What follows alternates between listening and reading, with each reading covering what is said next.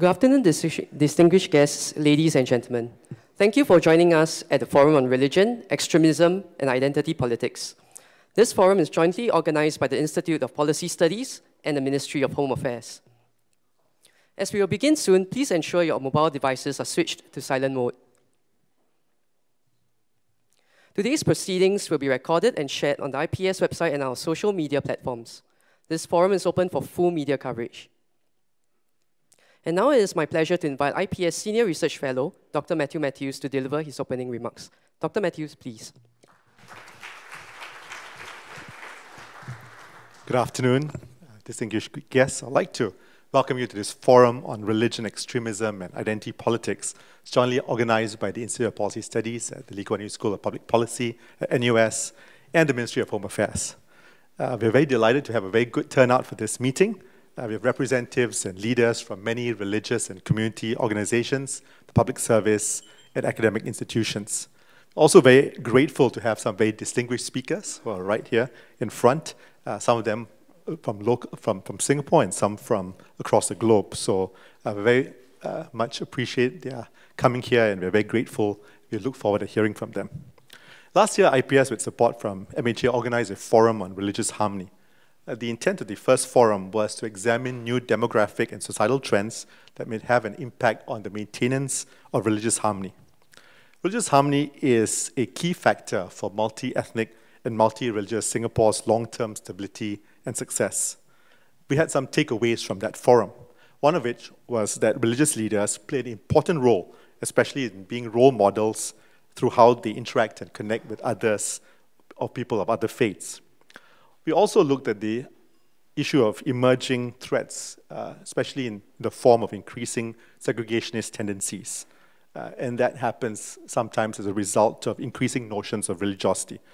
There's no necessary causal connection between increasing religiosity and segregationist practices. In fact, earlier this year in our IPS paper, I had a group called the Friendly Faithfuls. As we poll Singaporeans, we realize there's a good proportion of Singaporeans who have very strong religious beliefs, but at the same time are able and have very, very positive relationships with people of other faiths. In the first forum, we also had former Deputy Prime Minister and Minister for Home Affairs, Mr. Wong Kan Seng, who shared the necessity for laws and institutions to maintain religious harmony, considering how religious harmony is so much fundamental to our identity and survival. Today, we also have the opportunity to hear from our current Minister of Home Affairs and Law, Mr. K. Shanmugam, and he'll be giving us some ideas of how hopefully we can hear some ideas about the direction that Singapore will need to take, considering the many threats that are here for religious harmony, which are happening globally. In this forum, we discuss religion, extremism, and the emergence of identity politics. The first panel will provide us an important update on global trends in religious fundamentalism and right-wing extremism. Explain to us how these potent threats can divide our communities. The second panel will examine the interplay of religion and politics, especially what happens in our region. Our neighborhood is replete with examples of religion-driven electoral politics. Undergirding the discussion of our two panels is a notion of identity politics, a term we are hearing much more frequently in more recent times. It represents an emerging trend with more people identifying with along narrow ethnic, cultural, and religious lines. There's also been an emergence of groups internationally who try to maximize their space and influence at the expense of others, often encroaching the common space. When the mix is right, especially when religious ideology is used to assert a group's ethnic or cultural identity and the rights related to that, this can be a very potent force. But whatever the mix, identity politics of all kinds has resulted in communal tensions and societal polarization, and sometimes violence and death has happened abroad. There are recent events which bear witness to this. We are very familiar with the 15 March Christchurch mosque mass shootings, where many were killed and injured, and also the 21st April Sri Lanka Easter bombings, where there were coordinated terrorist attacks at churches and hotels. These are consequences of what happens when identities are not properly managed. The reality is Singapore is not immune to extremism. Singaporeans are well connected to religious ideas and beliefs and leaders across the globe.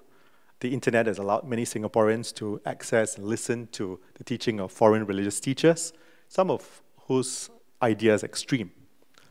Also, a small group of Singaporeans are susceptible to the allure of extremists of fundamental ideals.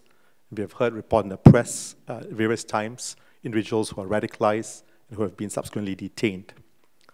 We also hear about foreign religious leaders who come to Singapore and to provide their religious services, and some of them have extremist tendencies. We read in the press about a few who have been denied entry into Singapore because they have views which are antithetical to the notion of preserving religious harmony in Singapore. Despite the concerns that have been raised about extremist speech, we also have learned through some of our recent surveys that some Singaporeans potentially have more liberal attitudes when it comes to freedom of speech, for instance. And they find it acceptable to allow religious extremists to publish their views online.